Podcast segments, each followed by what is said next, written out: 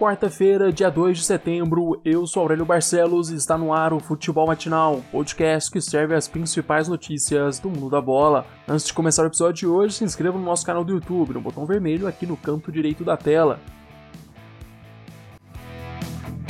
Estão definidos os confrontos da quarta fase da Copa do Brasil. O sorteio dos duelos aconteceu na tarde desta terça-feira na sede da CBF. Os jogos vão ser Ponte Preta contra América Mineiro, Ceará contra Brusque, Atlético Goianiense, Fluminense, CRB Juventude e o clássico carioca Botafogo e Vasco. Os cinco que passarem desta fase participam das oitavas de final com os já classificados Flamengo, Palmeiras, Corinthians, São Paulo, Atlético Paranaense, Santos, Grêmio, Internacional, Fortaleza, Bragantino e Cuiabá. Procuradoria do STJD denuncia jogo por agressão ao zagueiro Diego Costa no último clássico entre o Corinthians e São Paulo. O atacante vai responder pelo acontecimento e pode pegar entre 4 a 12 jogos de suspensão. Durante o jogo, o lance foi revisado pelo VAR, mas nada foi marcado.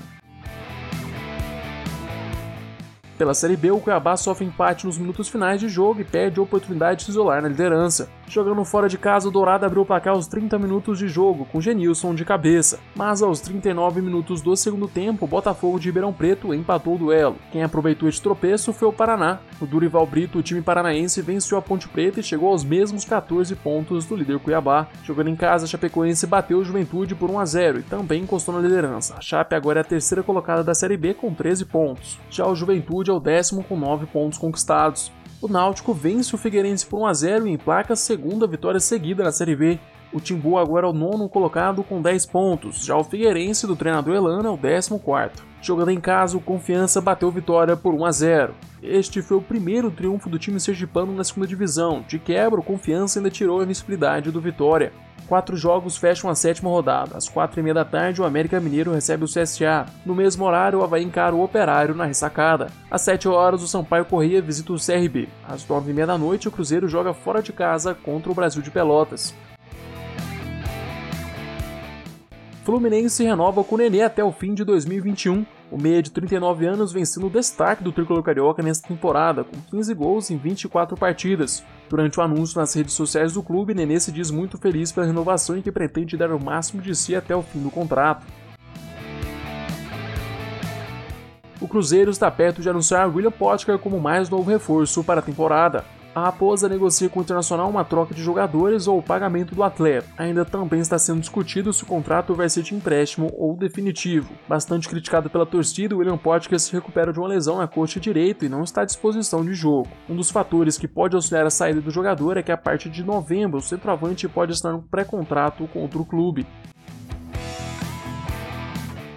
Hoje tem início a sétima rodada do Brasileirão. O Castelão, Ceará e Fortaleza se enfrentam às 7 horas da noite.